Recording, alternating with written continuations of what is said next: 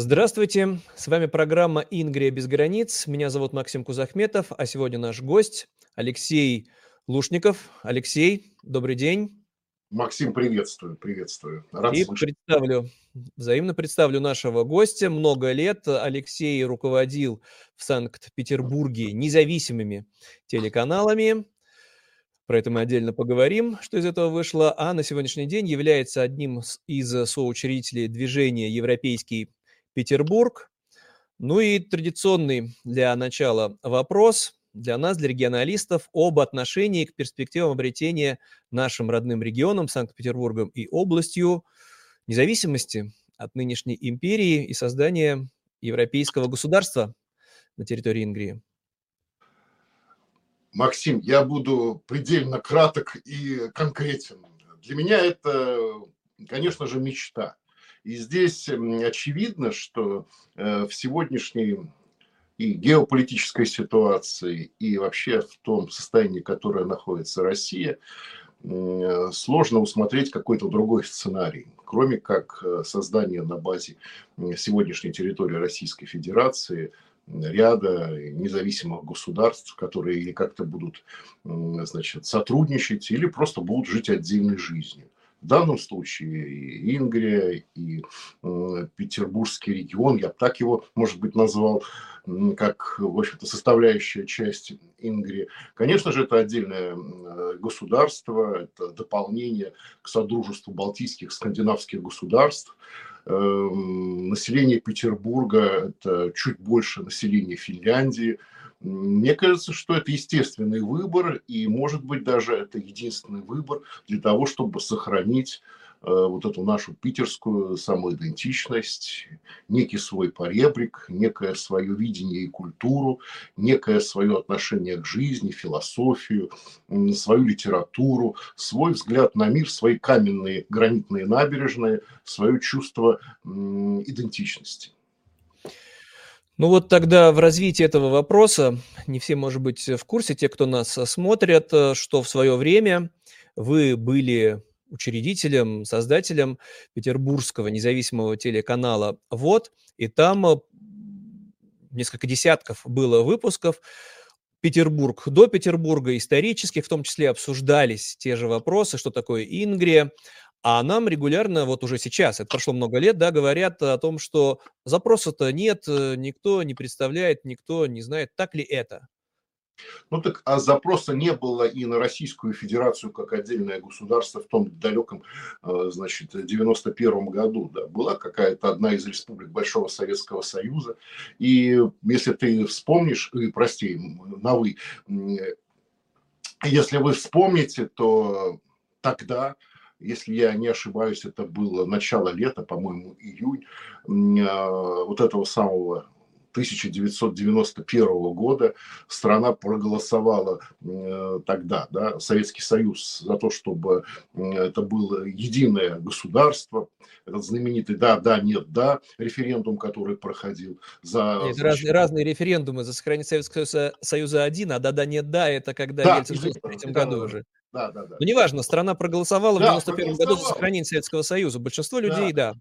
Да, и чего говорить, прошло два месяца, там совсем немного, и все, значит, ни про какие больше Советские Союзы никто не говорил, и всем было понятно и очевидно, что это абсолютно культурно, этнически, ну, просто территориально разные территории, это разные люди, это разные культуры, это разные нации, поэтому, в общем, каждый стал искать свой путь. Ну, мы же говорим о том, что страны Балтии вообще ушли, по большому счету, значительно раньше. Да? Вот. А дальше мы видели этот процесс и видим сейчас. И все они нормально, в той или иной степени нормально существуют. И надо признать, не все, конечно, но, во всяком случае, большая часть. Поэтому мне кажется, что процесс, процесс распада Российской империи, вообще надо признать, что Российская империя, вы как историк прекрасно это знаете, начался значительно раньше, в в старые времена, во время крушения той самой Российской империи начала прошлого века, когда э, территории стали уходить, отходить. Да даже сейчас э, вот финский процесс, да, вот мы видим вступление Финляндии в НАТО, это же тоже окончательный разрыв с тем Советским Союзом, который мы лицезрели как некие особые специальные отношения между СССР и Финляндией. И сейчас, когда вступает Финляндия в НАТО, когда мы видим, что, значит, появляются уже прямые договора и с американцами, и с другими странами, размещение э, военных баз, присутствие американских э, значит, э, сил, американской армии на территории Финляндии, мы понимаем, что те особые отношения, которые были у СССР и по наследству передались тогда России, они заканчиваются. И это тоже часть распада империи. Вообще, мы знаем, ну, как я это предполагаю, осталось две империи, которые, значит, не закончили свое колониальное, ну, свое имперское существование. Это Россия и Китай. И эти те процессы, которые, конечно же, ожидают в будущем. Ну и здесь главное не о чем вообще по этому поводу рефлексировать. Рефлексировать в каком плане? Я знаю, ну мы все знаем, огромное количество стран, которые не являются крупными государствами, которые являются даже очень мелкими государствами, но при этом их жизнь выстроена значительно более эффективно. И люди, живущие там, что, мне кажется, самое основное, значительно более счастливы и самодостаточны, нежели представители каких-то больших, крупных, доминирующих государств. Да, это правда. В России, наверное, многие и не знают, что самые богатые государства Европы – это Люксембург, Лихтенштейн и Монако. Государства-карлики, и почему-то их никто не завоевал. А я тогда, вот опять развивая эту тему, ведь наши с вами коллеги-журналисты, мы с вами выходцы из медиа оба, из Москвы вообще избегают говорить на эти темы, потому что это неправильно, запроса нет. А в то же время мы видим реакцию нынешних российских властей, которые тоже категорически не допускают обсуждения этих тем. Но как это выглядит у вас на канале? Много лет как раз-таки вел эту программу «Петербург до Петербурга» краевед, историк-публицист Дмитрий Витушкин. Здравствуйте, уважаемые телезрители. В студии Дмитрий Витушкин. Это программа «Форум» на телеканале «Ваше общественное телевидение». И теперь он арестован по сфабрикованному обвинению, якобы он там оправдывал нацизм, что неправда абсолютная. Так значит, власть боится. То есть он же, в числе прочего, да, вел группу «Ингерманландия» в социальной сети. Значит, власть боится, потому что его арест – это чудовищное преступление против безобидного человека. Значит, в Кремле боятся? Ну, я, во-первых, с позволения Максима вас, да, про Дмитрия Витушкина, поскольку, конечно, это удивительный парень, удивительный человек. Он настолько болеет за свое дело, он настолько живет своей темой, вот как краевед, как историк. Мне кажется, что вообще э, вот это показательно тоже для нашего периода времени, когда пришли за такими людьми, как Дмитрий Витушкин, да, уж казалось бы, кто, да, уж казалось бы, кто. Они видят действительно опасность в любом человеке, который хоть как-то, хоть в каком-то виде поднимает э, эти темы. И здесь, и здесь, конечно же, э, вот вы абсолютно правильно говорите по поводу этого самого страха. Но страх, он абсолютно непроизвольный.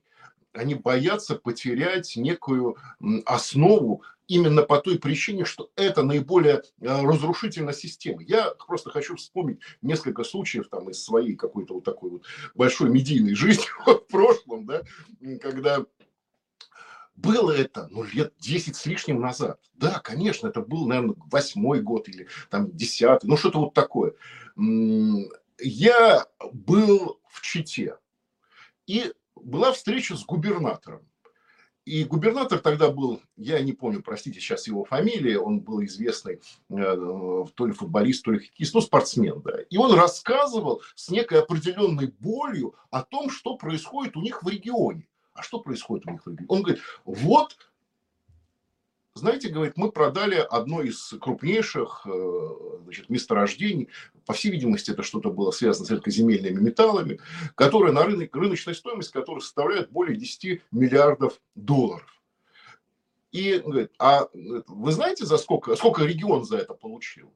Он говорит, нет, не знаю. Он говорит, ну, по, по, как вы считаете? Я говорю, ну, наверное, какую-то там треть, там, десятую часть, там, восьмую, не знаю. Он говорит, нет, регион поручил ровно ноль. То есть мы продали крупнейшее на нашей территории, значит, месторождение, которое принадлежало, да, государству, получил регион от этого ноль. И э, в этом было столько боли, столько какой-то вот такого вот такого начальнического, значит, э, разочарования. Я не знаю, э, какие-то коррупционные схемы, какие там были. Но было совершенно очевидно, даже по набору тех людей, которые тогда находились в этом кабинете, что они крайне недовольны, они раздражены вот этим самым федеральным центром, который у них отбирает все. Вот хоть что-то есть такое, вот, что, ну, является, имеет свою какую-то рыночную оценку, это отбирается все. Все отбирается. И сегодня эту ситуацию можно, ну, переводить и на другие регионы, да, когда вынимается из казны этих самых регионов фактически все деньги, все возможности для того, чтобы эти регионы ослабить. Ослабить не просто для того, чтобы они были ослаблены, а для того, чтобы они не имели никакой своей политической идентичности, чтобы они не могли быть самостоятельными, чтобы они не могли каким-то образом диктовать какую-то свою повестку. И вот мне кажется, что сегодня настолько сильна вот эта нить разрыва, и федеральный центр это чувствует, такое вот э, тяжелое отношение вот к этой Московии, которая отбирает все, чтобы жировать на своих дискотеках, на своих клубных, э, значит, историях в стиле ню. И вот это все рождает абсолютную оторопь. И при первой спичке, при первом каком-то вот Сахалине, да, при первой какой-то вот штуке, где действительно реально возникнет угроза э, вот чего-то, да, вот мы пока не знаем всех этих черных лебедей, но как только ослабнет федеральный центр, а это безусловно произойдет, рано или поздно это произойдет, то э, регионы полетят как э, ласточки из э, состава Российской Федерации. Более того, мне кажется, что сегодня очень актуальна тема, кто же будет губернатором на этот момент. Поэтому где-то очень выгодно стать в этом периоде истории губернатором, чтобы потом стать вторым Назарбаевым и просидеть там всю жизнь в качестве президента этого региона. Ну, не региона, уже этого государства. Э, вот, мне кажется, такая, такое будущее. И оно совершенно естественно, потому что то количество энергии, вот этой потенциальной энергии, которая сегодня существует в взаимоотношениях между федеральным центром и регионом, она, конечно, космическая. Да, я согласен, просто вот это опять-таки московские оппозиционеры, хорошие империалисты, регулярно в частных беседах, публично они вообще избегают этих тем, говорят, ну это так нельзя, допустить распада и вообще, вот если бы референдум провели, готовы ли вот ваши жители, жители вашего региона, тогда еще может быть, но мы знаем вопрос, на который будет гарантирован ответ, хотите ли вы кормить Москву? Правильно сформулированный вопрос позволяет уверенно гарантировать, что на него ответят. Но вот возвращаясь все-таки к теме репрессий, которую в Кремле боятся, просто еще раз хочется вступиться за Дмитрия Витушкина, которого мы с вами лично знаем, что это-то как раз не революционер, он не призывал на баррикады, он-то как раз не требовал, чтобы вот немедленно отделились, ничего подобного, это просто история, которую рассказывал. У региона есть историческое название, этому названию тысяча лет. В составе, когда наш регион был в составе Шведского королевства, э, провинция официально называлась Ингерманландия. Вот все, о чем он говорил. И власть боится именно этого человека, который просто популяризировал историю, пересказывал реальную историю про учебники. То есть, значит, вот власть в Кремле чувствует, что что-то трещит по швам. Да, конечно, власть боится прежде всего вот этих очкариков, потому что именно очкарики создают вот этот бульон, который потом подхватывают революционеры. Они создают некую идеологическую базу, они создают некую культуру понимания того, что это значительно больше, чем просто Петр Первый, который вдруг там в тысяча семьсот третьем году построил город. Да? Вот, что до этого города было много чего. И там сохранилась не просто какая-то история, сохранились артефакты, которые, кстати, тоже сегодня стараются подзамять, э, пустить под фундамент и не показывать сам факт существования этого самого периода э, до исторического Петербурга, до петербургского периода. Да. Поэтому, конечно, человек с науки, а я все-таки Диму больше отношу к человеку такого вот изучающего вопрос, то есть более такого научного человека и популиста, потому что не популиста, да, а как популист, а популист как человек, который рассказывает о, популярно о тех вещах, которые являются... Популяризатор. Частью... Да, да, да. Популяризатор. Да. Популяризатор, да, который рассказывает именно вот об этой части, собственно говоря, жизнедоступным языком, понятным языком, телевизионным языком. Конечно, он никакой не революционер. Он, в хорошем смысле этого слова, очкарь, который формирует действительно то исторические знания, которые сегодняшняя власть пытается всячески уничтожить. Но здесь вот другой любопытный пример – это то, что власть объявила преступником, иноагентом рэпера Оксимирона за три слова в одной песне, которые тоже совершенно безобидны, никакого сепаратизма там нет, но за слова «Ингрия будет свободной» и двадцать миллионов просмотров, кстати, в Ютьюбе тоже он объявлен властью преступников. Но что вот еще может характеризовать страхи этой власти? И тоже в этой связи, ну, напомним, что Дмитрий Витушкин арестован не за то, что он рассказывал про Ингрию, а за оправдание нацизма. За что? Потому что он где-то в одном из комментариев написал, что в тысяча девятьсот тридцать девятом году финны защищали свою страну от э, оккупантов.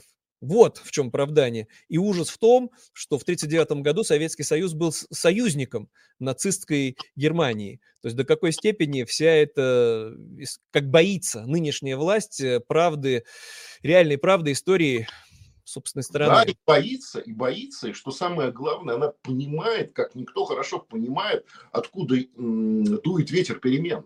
Ну вот откуда это все придет? Мне кажется, что... Э- Федеральный центр, держащийся на репрессиях, не может держаться на них бесконечно долго. Рано или поздно произойдет ослабление. Неважно здесь, какие будут причины. Или физическая кончина Путина. Или какая-то там его, может быть, там, слабость. Или, может быть, какие-то поражения в войне. Или, может быть, какие-то еще другие действия, которые так или иначе м- приведет... Ну, это же, понимаешь, всегда вот говорят о чем? Вот авиакатастрофа. Или там какая-то другая катастрофа, допустим, на, на дороге. Никогда к авиакатастрофе, гибели самолета не приводит одна причина. Ну, допустим, типа там двигатель, да. Приводит, как правило, две-три причины, сошедшиеся в моменте. Так и здесь. Гибели государства, ну, или там, я уже не знаю, гибели режима, не приходит м- какой-то один элемент. Всегда должен быть такой вот эта стая черных лебедей. Пускай два-три фактора, которые вдруг сойдутся в одной точке, и это, конечно же, резко ослабит. И сегодня, наблюдая за вот, состоянием российского президента, можно понимать, что степень адекватности, а значит умение реагировать на те происходящие вокруг него реалии, вот эти его поступки становятся все более и более сложны, неадекватны. Вот какие-то они становятся все, все дальше, он оторван от этой ситуации, от реальной ситуации. Поэтому в какой-то момент это приведет... Да в его случае там уже психиатры должны заниматься, он, конечно, конечно болен конечно. И неадекватен.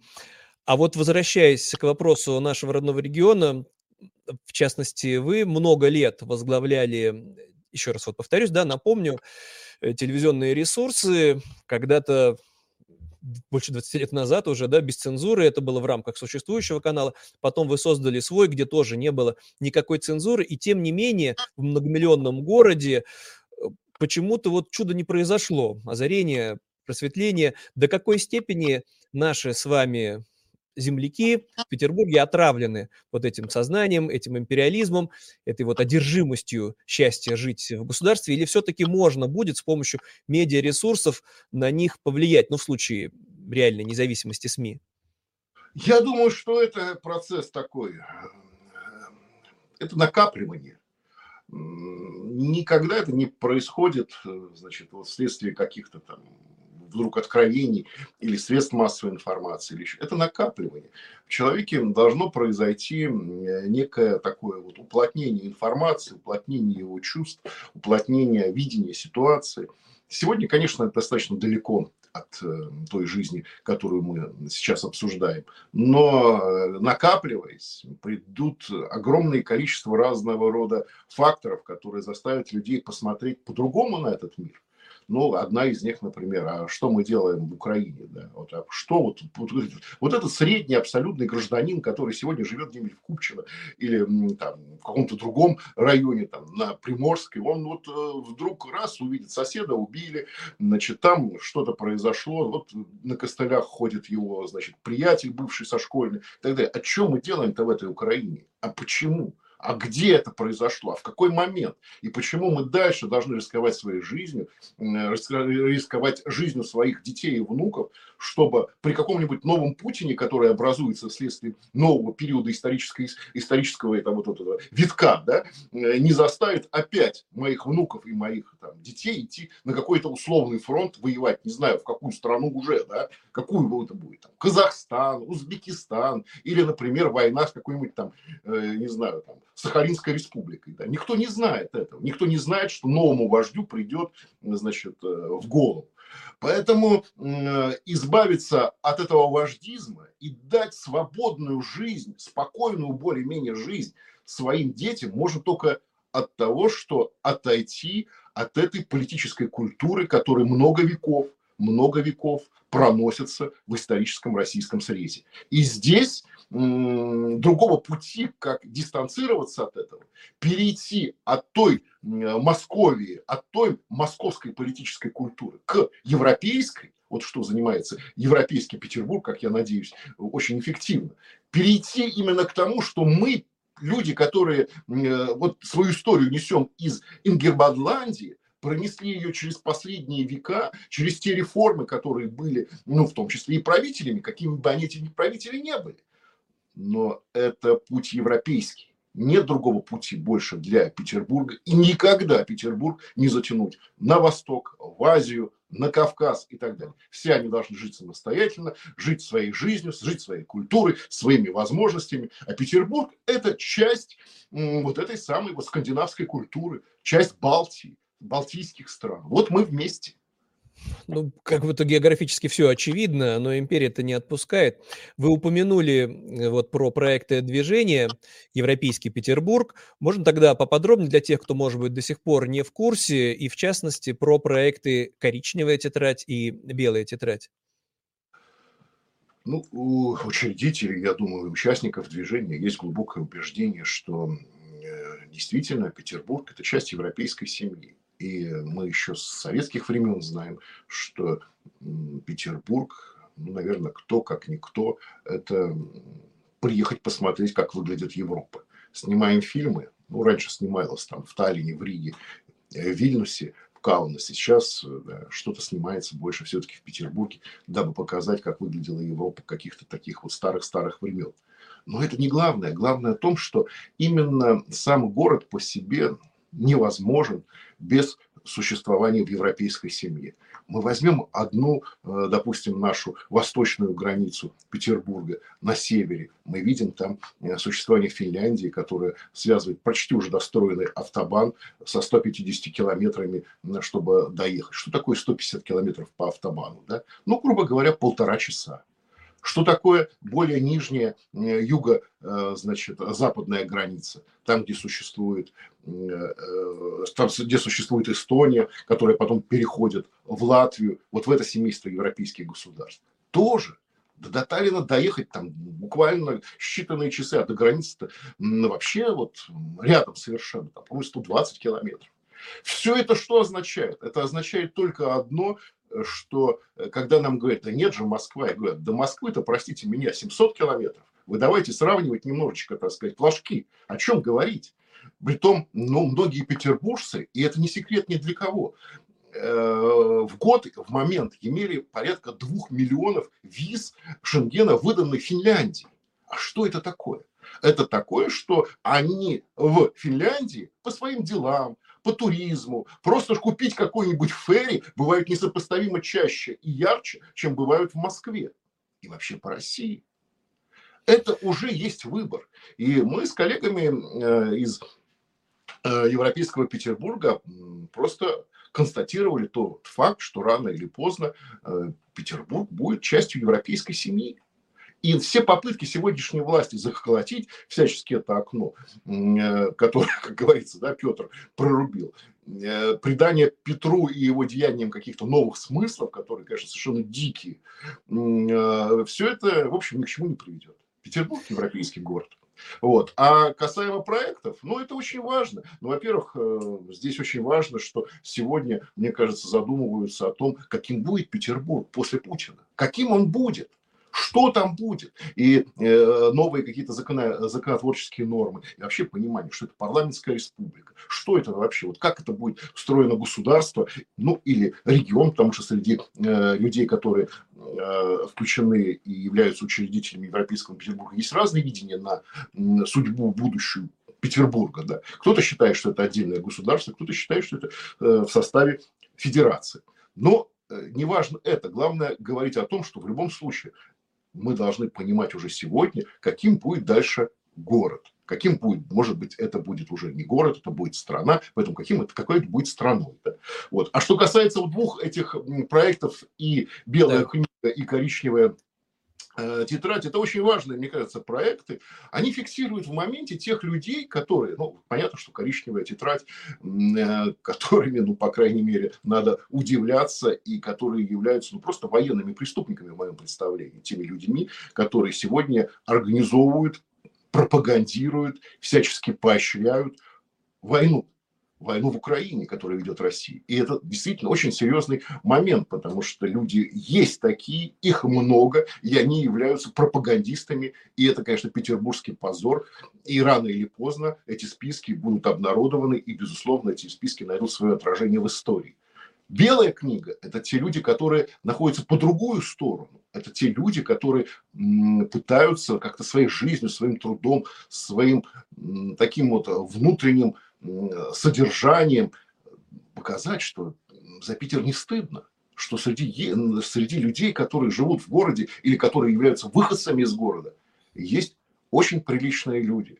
Есть те, кто под страхом, ну, действительно, там, репрессий, серьезных репрессий, под страхом тюрьмы, сроков, ведут антивоенную деятельность. Те, которые всячески в прямом голос говорят о том, что война – это плохо, что воевать нельзя, что воевать – это убийство, что эта война никому не нужна, что ее развязал один человек для того, чтобы сохраниться у власти. Все, другого больше ничего нет, никаких смыслов там больше нет в этой войне.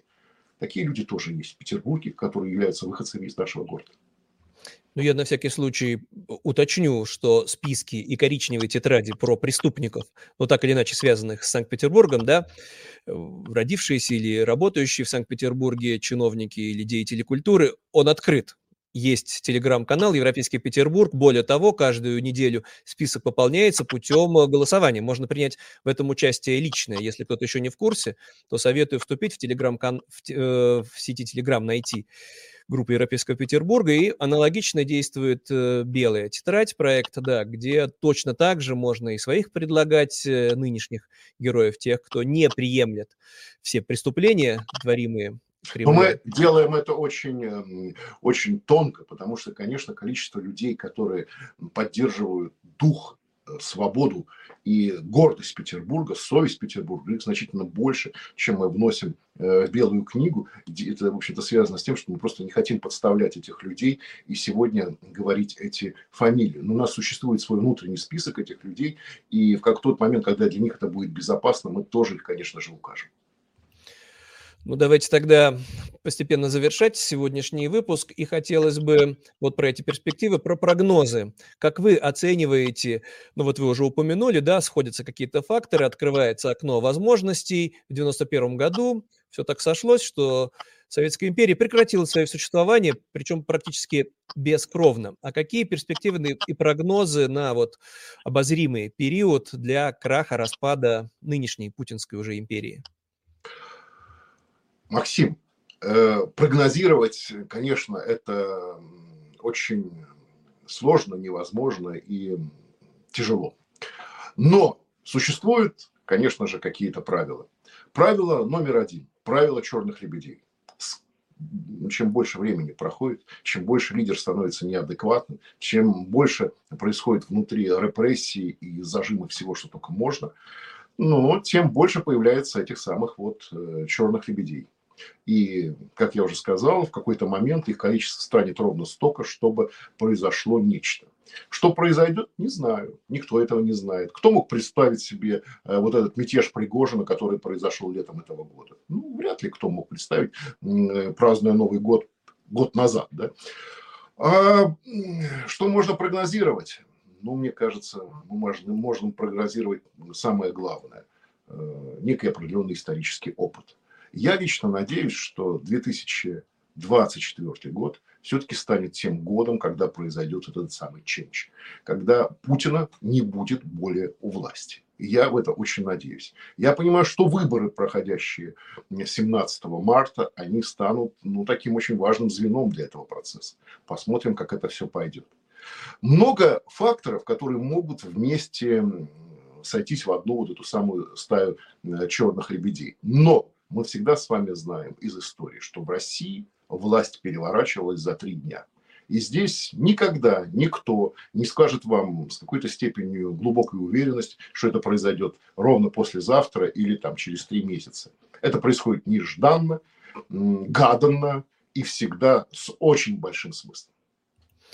Ну, давайте тогда пожелаем и себе, и тем, кто нас смотрит, чтобы все это произошло как можно скорее, чтобы прекратилась эта безумная война, прекратилось свое существование империи, а наш с вами родной регион, Ингрия и Санкт-Петербург, обрели свободу.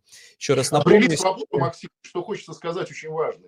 И сам Петербург в дальнейшем смотрел бы, с кем ему устраивать какие отношения. Какие устраивать отношения с Евросоюзом. Каким устраивать отношения, я не знаю, там, с Московией той же, да, которая наверняка все равно останется вследствие распада. Что будет дальше с Балтийским регионом и как мы там будем с кем дружить. Пускай это решают жители Петербурга. Для этого должны быть предусмотрены все на то, что не есть демократические механизмы. А дальше уже конкуренция. Важна конкуренция, как политическая, так и экономическая.